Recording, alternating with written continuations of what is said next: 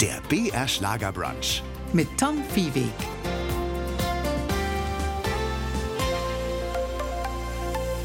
Herzlich willkommen zum BR Schlager Brunch. Heute mit meinem Gast, dem Bestsellerautor Mark Ellsberg. Immer wieder verknüpft er in seinen Büchern Spannung auch mit wissenschaftlichen Fakten. Der Erfolg seiner Thriller, sie sind nicht nur äußerst spannend zu lesen, sondern auch dafür bekannt, extrem realitätsnah zu sein. Herr Ellsberg, schön, dass Sie sich Zeit für uns genommen haben. Einen schönen Vormittag nach Österreich. Danke für die Einladung. Und Wien steht noch, der Prater hat noch genügend Strom.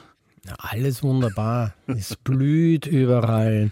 Und das Riesenrad, äh, wenn man sich tatsächlich äh, auf einen ihrer berühmtesten Romane bezieht, hat eigentlich auch eine Notstromversorgung. Würde es sich weiterdrehen bei einem Blackout?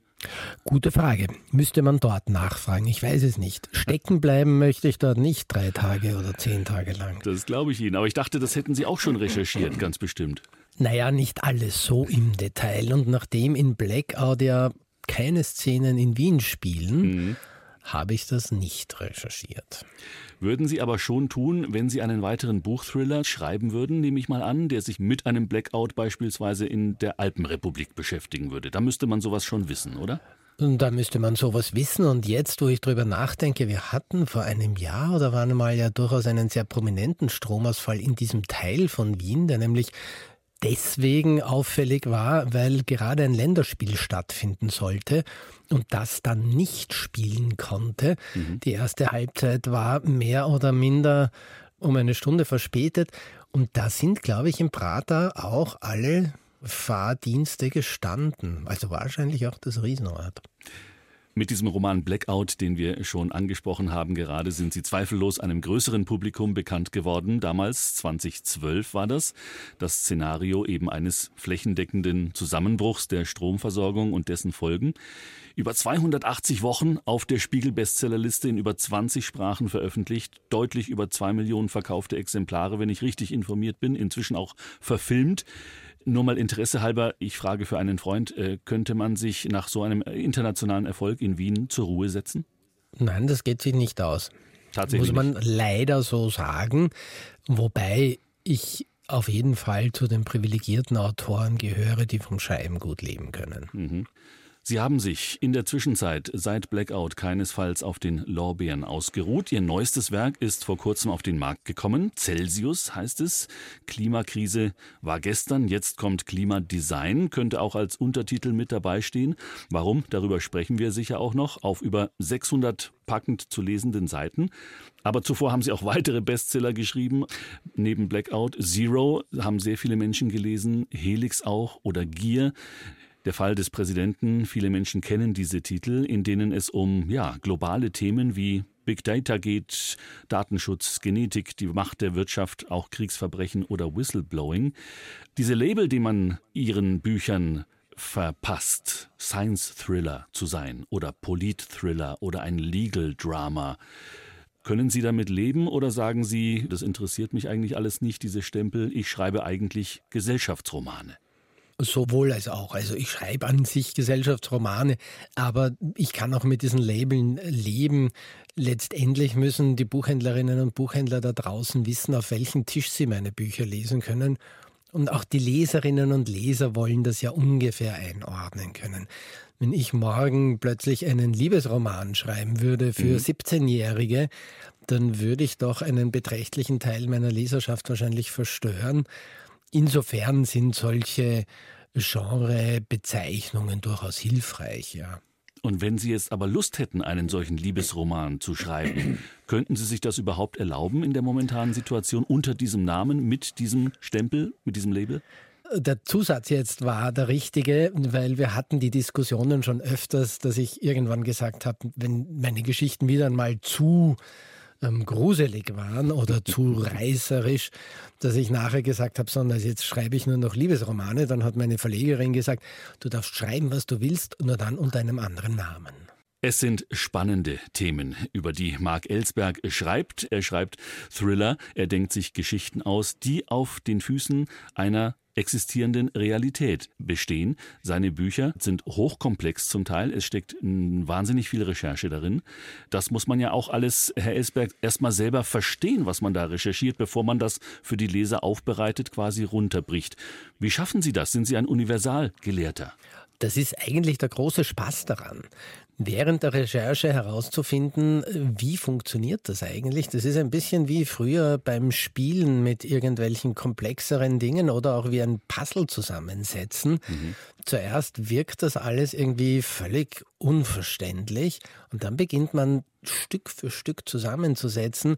Und was mich ja wahnsinnig dabei reizt, ist letztendlich diesen Prozess dann noch einmal nachzuvollziehen, während ich schreibe für meine Leserinnen und Leser. Also, dass die genau dieselbe spannende Reise durchmachen können, dass sie von anfänglichem Unverständnis vielleicht und Neugier für ein Thema nach und nach darin eintauchen können, auf eine Art, dass sie es dann auf unterhaltsame und spannende Weise tatsächlich verstehen und sich damit auseinandersetzen können. Wenn Leserinnen und Leser sich durch 400 bis 600 Seiten Mark Ellsberg Thriller lesen, wie schaffen Sie das als Autor, als Anbieter dieser Inhalte nicht anstrengend zu sein oder die Leser zu langweilen?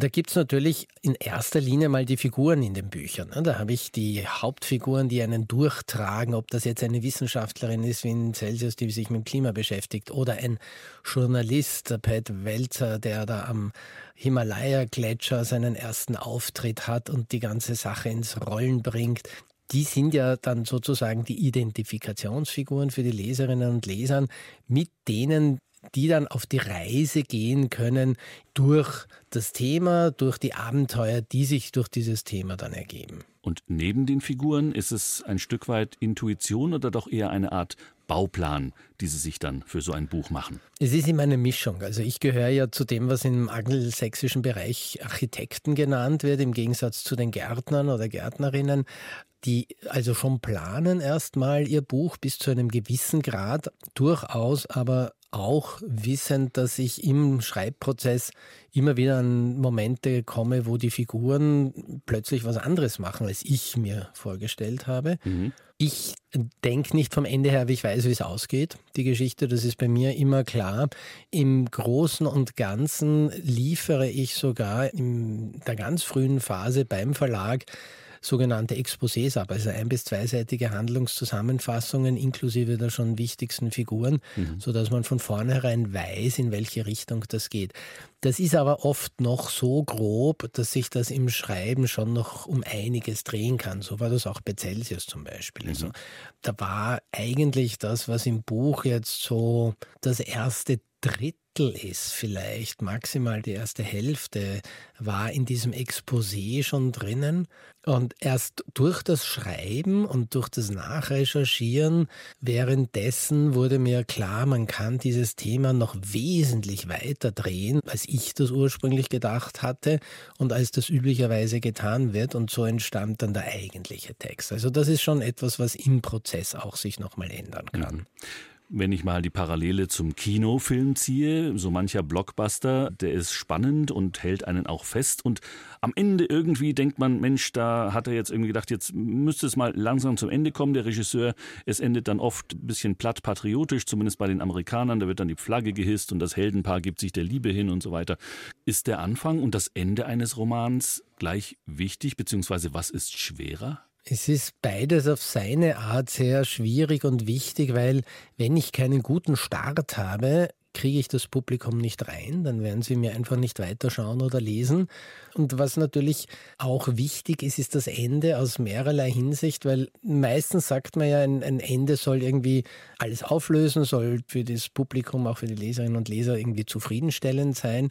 Und da bin ich ja bei meinen Büchern der Meinung, ich muss so ein bisschen was offen lassen, weil ich eigentlich ganz gern möchte, dass die Leute, wenn sie das Buch zugeschlagen haben, sagen, ich habe zwar jetzt super spannende Unterhaltung gehabt und ich habe auch ein bisschen was über die Welt gelernt und das möchte ich jetzt mit anderen Leuten besprechen.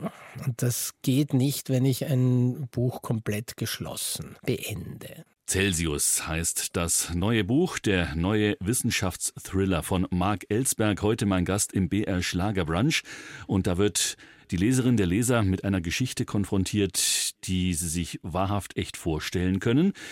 Ihr aktueller Thriller, Herr Ellsberg, ein Klimathriller, der sich um Machtpoker beim Klima dreht. Sie sind immerhin Werbefachmann äh, gewesen, bevor Sie Thriller-Autor waren. Kann man es irgendwie auf einen Satz reduzieren, worum es in diesem großen Werk geht? Ja, das kann man. Also in Celsius geht es für mich zumindest darum, der globale Süden hat dem globalen Norden jetzt jahrzehntelang zugeschaut, wie uns die Klimasuppe eingebrockt hat, aber nicht auslöffelt und beschließt daher eines Tages, das Heft des Handelns selbst in die Hand zu nehmen. Und das hat Folgen, die dem Norden vielleicht gar nicht so gefallen. Wenn wir es ein bisschen bilderreicher beschreiben, ich bin jetzt mal genauso provokativ wie die chinesischen Kampfflugzeuge, die vor nicht allzu langer Zeit mal wieder vermutlich ganz absichtlich die Grenzlinie zu Taiwan überflogen haben. Zuvor waren merkwürdige, in dem Fall weiße Flugobjekte über US-amerikanischem Boden entdeckt worden, identifiziert als chinesischer Beobachtungsballon, von dem China behauptet, er dient der Wetterbeobachtung und der Klimaanalyse im Rahmen des Geoengineering-Programms Großer Sonnenschirm gegen die Erderwärmung.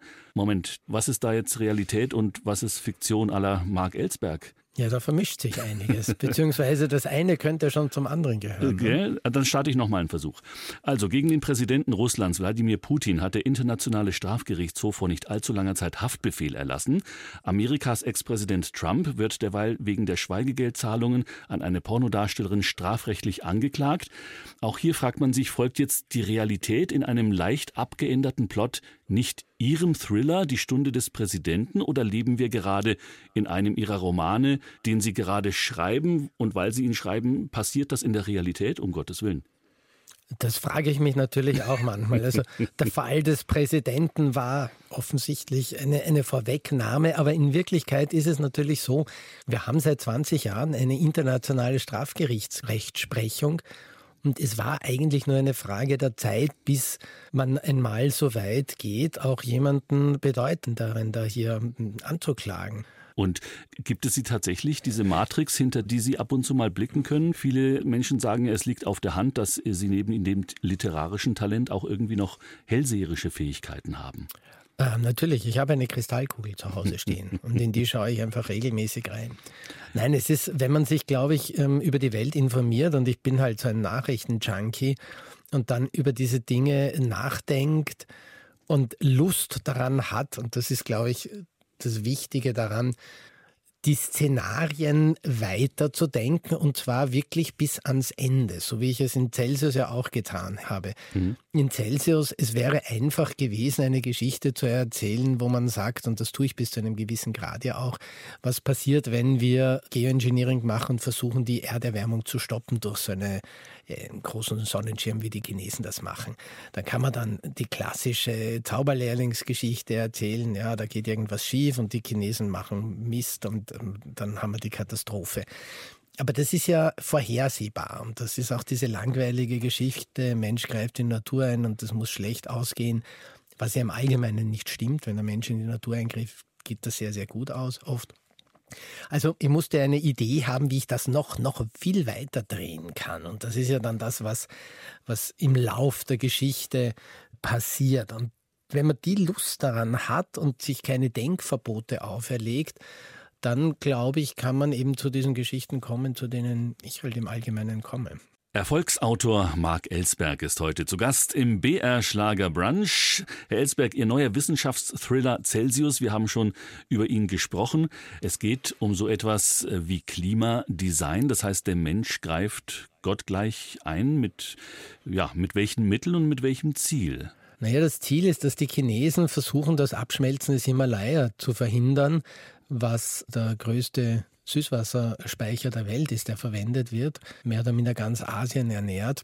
Und der ist durch die Klimakrise schon beträchtlich in Gefahr geraten und würde das in Zukunft noch mehr. Und die versuchen also einen Schleier aus kleinen Partikeln in der Stratosphäre um die Erde zu legen. Dafür gibt es natürliche Vorbilder, nämlich große Vulkanausbrüche oder sogar große Waldbrände. Nach dem Ausbruch des Pinatubo etwa ähm, hat sich die Welt für ein bis zwei Jahre um 0,5 Grad abgekühlt. Und diesen Effekt wollen die Chinesen nützen.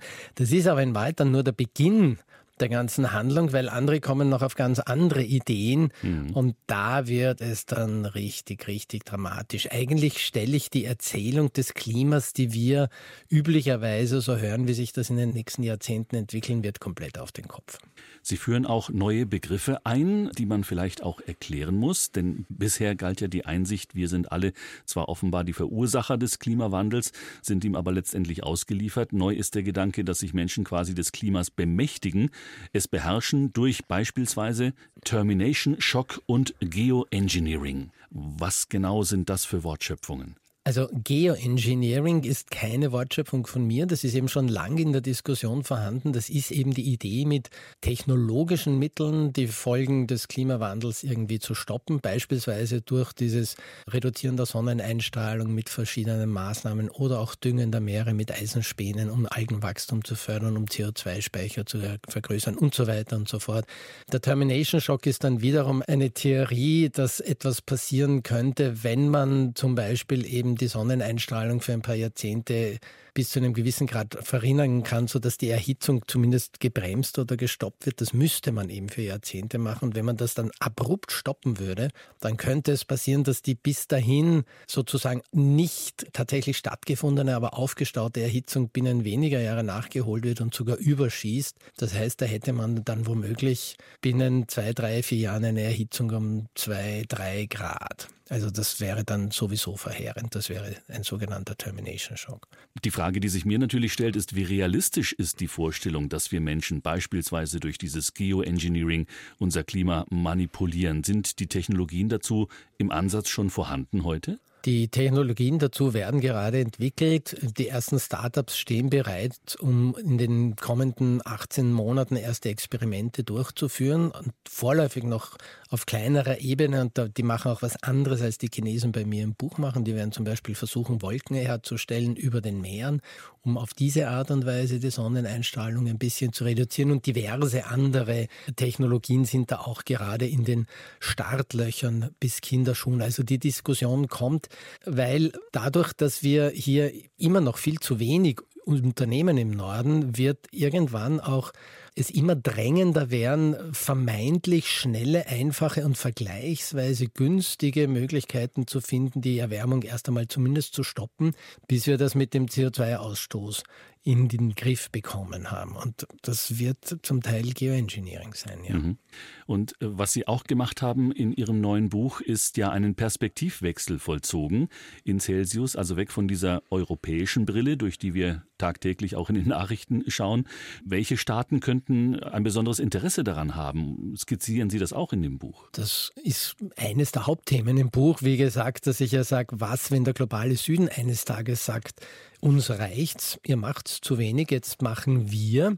Und da sehen wir jetzt schon, wo das hingehen könnte. Indien und Nigeria etwa werden in wenigen Jahrzehnten die bevölkerungsreichsten Länder der Welt sein, damit auch sehr, sehr viel Macht gewinnen, so wie China das in den letzten Jahrzehnten getan hat. Da wird sich dann zwangsläufig, aus wirtschaftlichen Gründen wird man sich viel an denen orientieren und dann kommen noch ein paar andere Länder des globalen Südens dazu. Ähm, die werden das in etwa sein und wir erleben das ja jetzt schon während des Ukraine-Krieges. Dem globalen Süden ist dieser Krieg egal, der beteiligt sich auch nicht an den Sanktionen. Da bilden sich längst neue Machtblöcke die im Rahmen dieser ganzen Klimaentwicklung einfach immer mehr Einfluss und Bedeutung gewinnen werden. Und die jungen Menschen, die sich bei uns in Europa auf die Straße kleben und sagen, es bleibt uns nicht mehr viel Zeit, tut endlich was, haben Sie Verständnis für Sie? Absolut. Die haben ja auch völlig recht. Ich glaube zwar, dass sie ihre Energie und ihre Werfe und ihre Wut in klügere Maßnahmen einsetzen können, aber grundsätzlich haben sie völlig recht. Bestsellerautor Mark Ellsberg ist heute mein Gast im BR Schlager Brunch und in seinem neuen Thriller Celsius ist es ein bisschen so wie im echten Leben. Auch im Angesichts von Wetterkatastrophen glaubt niemand so wirklich, dass die Erde mal unbewohnbar wird. Niemand unternimmt wirklich was. Wir haben vorhin in der ersten Stunde, Herr Ellsberg, über die jungen Klimaaktivisten gesprochen, die darauf hinweisen, die Zeit ist längst abgelaufen. Zumindest rennt sie uns wirklich davon in Sachen Bekämpfung des äh, Klimawandels. Was muss denn passieren, dass die Menschheit endlich umdenkt und handelt? Naja, das ist natürlich nicht einfach. In Wahrheit bräuchte es einfach kompetente Politik, die uns in die Zukunft führen will, statt in die Vergangenheit. Und da ist leider momentan nicht so viel zu sehen davon, nur bei wenigen Akteuren die Maßnahmen sind eh bekannt. Schnell raus aus den Fossilen und die Erneuerbaren wesentlich schneller noch einsetzen. CO2-Preis gehört drauf. Bildung für Frauen in Schwellen- und Entwicklungsländern zum Beispiel wäre ein wesentlicher Beitrag. Es ist interessant, weil es einmal nicht Technologie ist, sondern eine soziale Maßnahme. Es müsste nur endlich jemand tun. Was ich dabei ja so ein bisschen seltsam finde, ist, jedes System braucht Energie zum Leben. Ob das jetzt ein Wurm ist oder ein Mensch oder eine Volkswirtschaft. Und wir haben das in den letzten 200 Jahren erlebt. Wenn man günstig Zugriff auf Energie hat, führt das zu ungeheurer Wohlstandsexplosion. Das haben wir im Westen erlebt, das haben wir jetzt in den letzten Jahrzehnten auch in China erlebt und so weiter. Und uns steht hier eigentlich eine Energiequelle zur Verfügung, die noch viel, viel günstiger ist als das, was wir in den letzten 200 Jahren erlebt haben. Wenn man also möglichst schnell darauf umstellt, dann wäre für die Zukunft eine noch viel größere Wohlstandsexplosion zu erwarten. Also es ist mir schon aus diesen Gründen völlig unverständlich, warum die Politik nicht alles dafür tut, um diese Wohlstandsexplosion herbeizuführen. Und wo ist Ihre Rolle dann? Denn so Plädoyers und Weckrufe in Sachen Klima, die bekommen wir jetzt nicht erst seit diesem Jahr präsentiert, sondern seit vielen Jahrzehnten. Ist Ihr Buch dann ein schlichtweg nur aufrüttelndes Gedankenexperiment oder dann doch irgendwie ein Weckruf, den man ernst nehmen sollte? Für mich ist es in erster Linie ein spannendes Gedankenexperiment, das auch noch dazu ähm, gute Unterhaltung ist vielleicht das falsche Wort, aber es liefert sie ganz einfach am Ende des äh, Tages hat man eine Menge spannender Stunden damit verbracht. Dass Bücher dann wirklich was verändern, ist seltener der Fall. Sollte es passieren, wird sich der Autor nicht dagegen wehren. Bei Blackout war das scheinbar bis zu einem gewissen Grad sogar so. Mhm. Aber die Grundidee ist erst einmal, Denkanstöße zu liefern. Das schon.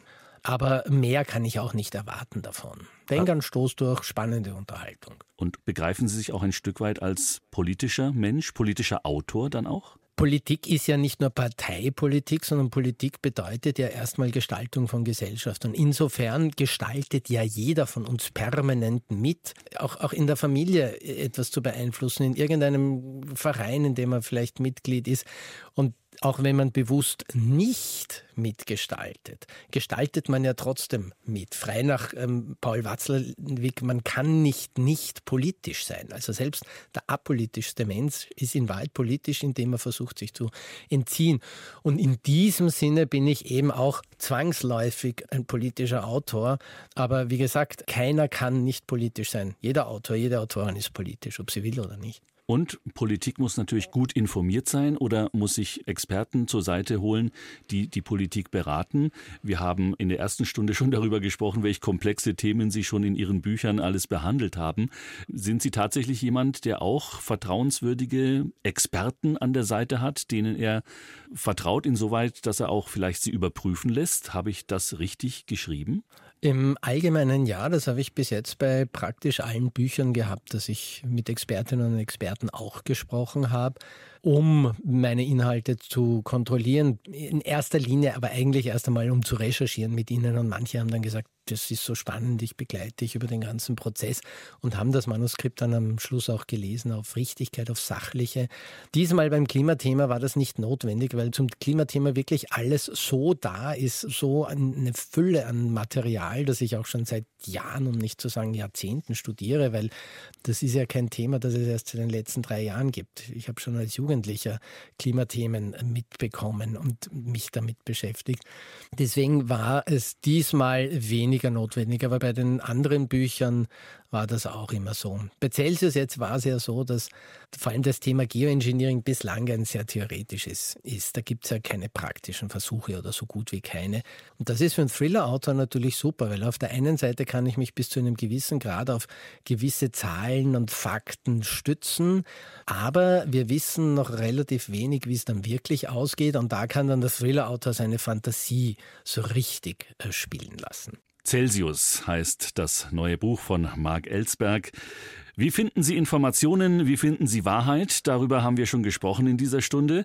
Die Frage, wie lange brauchen Sie für so einen Thriller, habe ich noch gar nicht gestellt, Herr Ellsberg. Arbeiten Sie immer an mehreren Themen gleichzeitig oder haben Sie sich jetzt hier mal hingesetzt und gesagt, das ist so komplex, da brauche ich mindestens eineinhalb Jahre, ich mache jetzt nur das? Ich arbeite immer nur an einem Buch zur selben Zeit. Ich sammle aber laufend Material für alles Mögliche. Ich bin eben ein Nachrichten-, aber auch Wissensjunkie. Das heißt, mindestens den halben Tag verbringe ich damit, irgendwelche Magazine, Zeitschriften, vor allem im Online-Artikel etc. zu lesen da schweift man auch und surft von Thema zu Thema und schnappt da was auf, dort was auf, was man entweder interessant findet oder für ein zwar verfolgtes Thema, aber gerade nicht im Buch behandeltes Thema dann trotzdem sammelt. Das wird auch alles abgelegt in großen digitalen Zettelkästen. Und währenddessen schreibe ich aber nur an einem Buch. Also wenn ich an Celsius gearbeitet habe in den letzten zwei Jahren, habe ich mich zwar für tausend andere Dinge Dinge auch interessiert oft sogar vorsätzlich, um ein bisschen rauszukommen oder nur ja nicht schreiben zu müssen. Mhm. Aber wenn ich schreibe, plotte etc., dann geht es nur um das Buch, an dem ich gerade arbeite. Das heißt, so etwas wie eine Schreibunlust oder Schreibblockade, habe ich jetzt rausgehört, gibt es bei Ihnen schon auch. Ähm, Gibt es auf jeden Fall. Also Schreibblockade weiß ich relativ klar, wann ich in eine Schreibblockade laufe, wenn ich zum Beispiel nicht weiß, wie es weitergehen soll, wenn ich schlecht geplant habe oder zu wenig geplant habe. Mhm.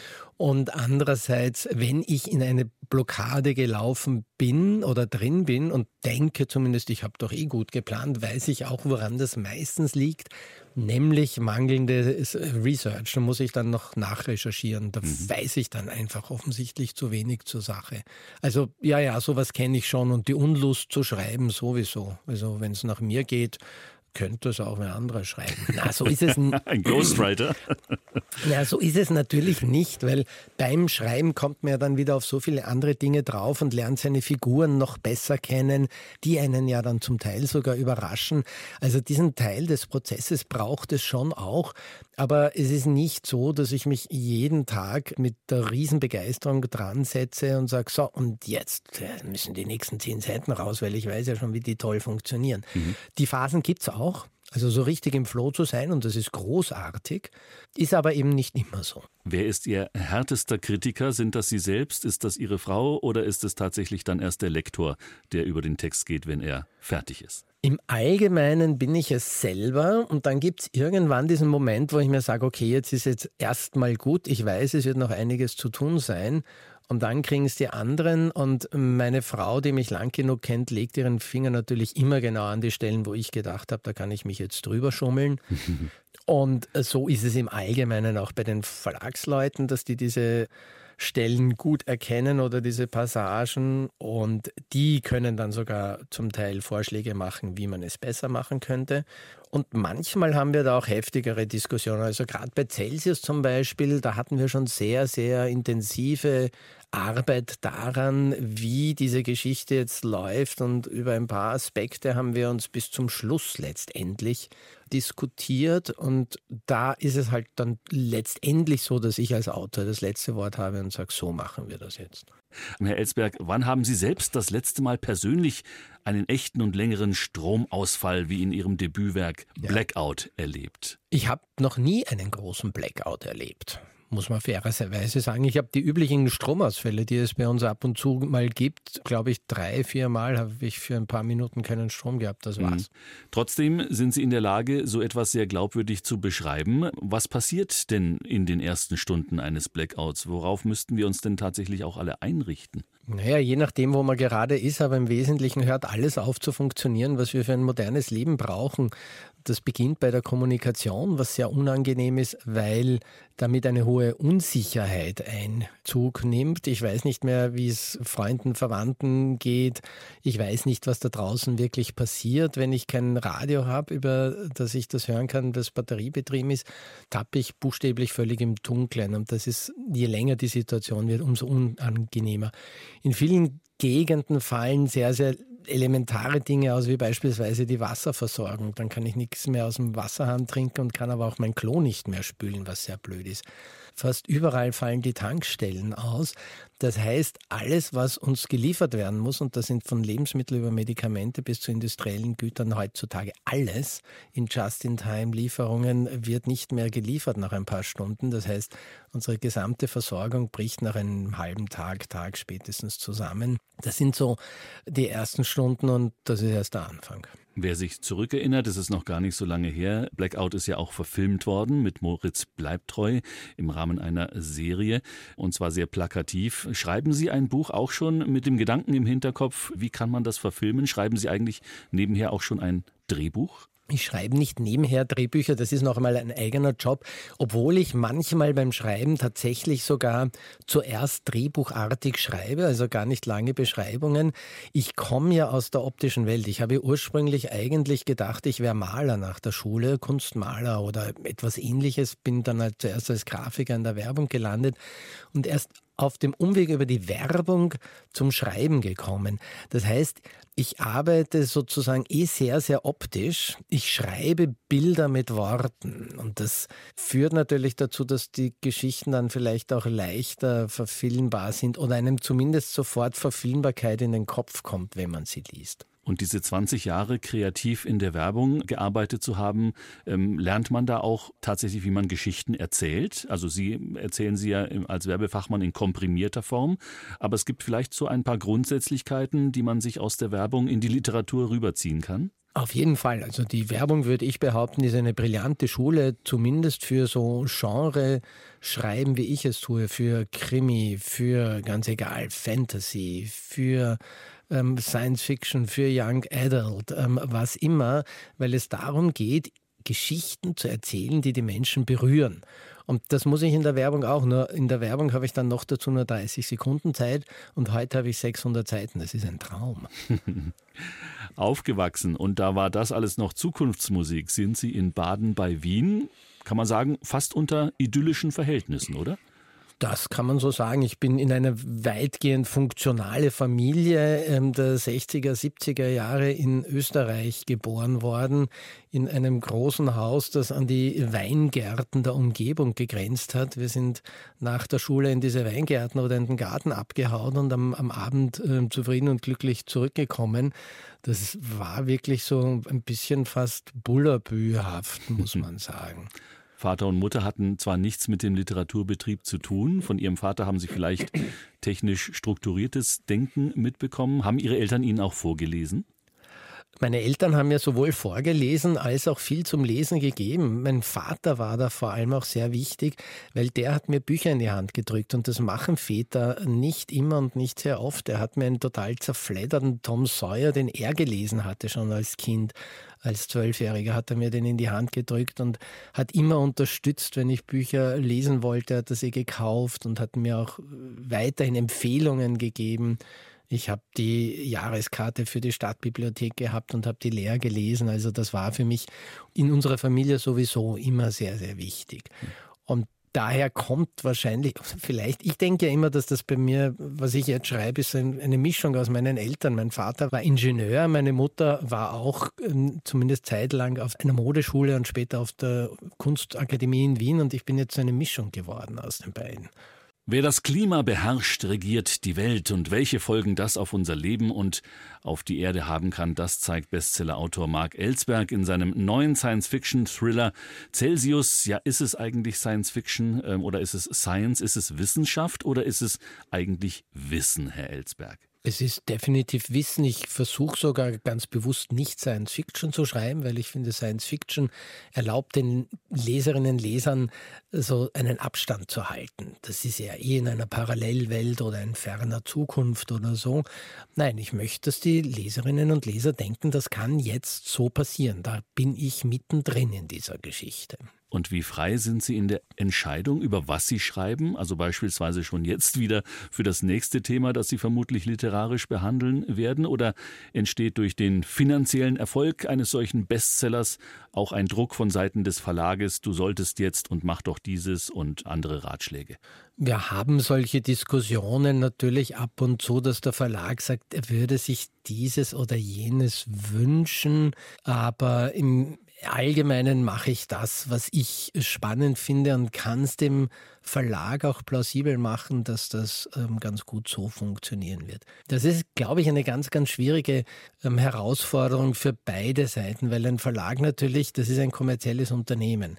Der möchte natürlich bis zu einem gewissen Grad auf Nummer sicher gehen. Und das ist für einen Unternehmer oder für ein Unternehmen immer schwierig. Dieses Abwägen zwischen wage ich was wirklich Neues, was sehr, sehr erfolgreich werden kann, aber auch ein kompletter Flop, mhm. oder wage ich etwas wo ich vielleicht sogar eine Fortsetzung von was Früherem mache, wo ich glaube, das wird halbwegs gut funktionieren, aber womöglich vielleicht nicht so super, weil es ist halt dann doch nur die Fortsetzung. Und das ist ganz schwierig und diese Überlegungen stelle ich auch an natürlich, aber für mich ist letztendlich das Spannendere immer, das Neue auszuprobieren. Und das funktioniert ja bis jetzt eigentlich auch ganz gut. Ihre Bücher sind sehr sachbezogen, haben wir schon ganz zu Beginn des heutigen Brunches gesagt, haben immer starke Bezüge zur tatsächlichen, zur diesseitigen Realität, sage ich mal.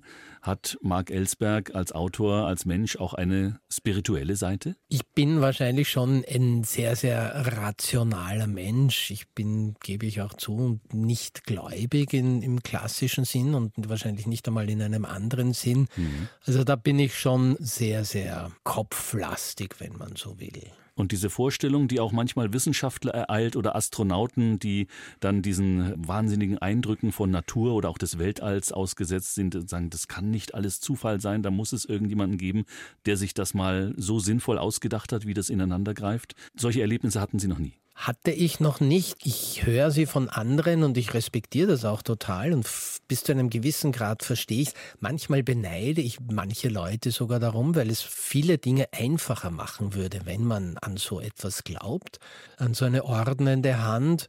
Aber ich glaube, das sind ja durchaus Denk- und Glaubensschulen, die parallel zueinander und sogar miteinander existieren können oder sich sogar gegenseitig befruchten können, solange man das jeweils zulässt. Nicht ausgeschlossen ist, dass Sie nach Celsius ein weiteres Werk vorlegen werden auf dem literarischen Markt des Thrillers. Worauf, kann man das jetzt schon sagen, wird sich der nächste Mark Ellsberg Blickwinkel richten? Ja, natürlich wieder auf ein ganz, ganz großes Thema, das uns laufend beschäftigt, mindestens so viel beschäftigt wie das Klima. Aber mehr kann ich da momentan noch nicht verraten. Dann spoilern wir auch nicht weiter, trotz aller Bedrohungsszenarien, die Fragen aufwerfen, vielleicht sogar mehr Fragen aufwerfen als Antworten geben. Herr Ellsberg, kriegen wir es trotzdem hin? Schaffen wir das? Ja. Es wird nicht einfach, aber es, ähm, wir werden das in irgendeiner Form schaffen. Wenn man sich anschaut, die Entwicklung der Menschheit über die letzten Jahrtausende hinweg, es ging mit Aufs und Abs immer stark bergauf. Jeder von uns lebt heute besser als jeder Kaiser vor 100 Jahren, zumindest hier im Westen in entwickelten Gesellschaften. Insofern bin ich optimistisch, ja, wir kriegen das hin. Allerdings wird es nicht für alle optimal funktionieren hm. und es wird dabei auch Opfer geben. Aber wie gesagt, ähm, insgesamt als Spezies werden wir das hinbekommen. Ich danke für die heutigen Denkanstöße, Marc Ellsberg aus Wien. Danke fürs hier gewesen sein. Danke für die Einladung. BR Schlager. Der BR Schlager Brunch. Jeden Sonntag von 10 bis 12 Uhr auf BR Schlager.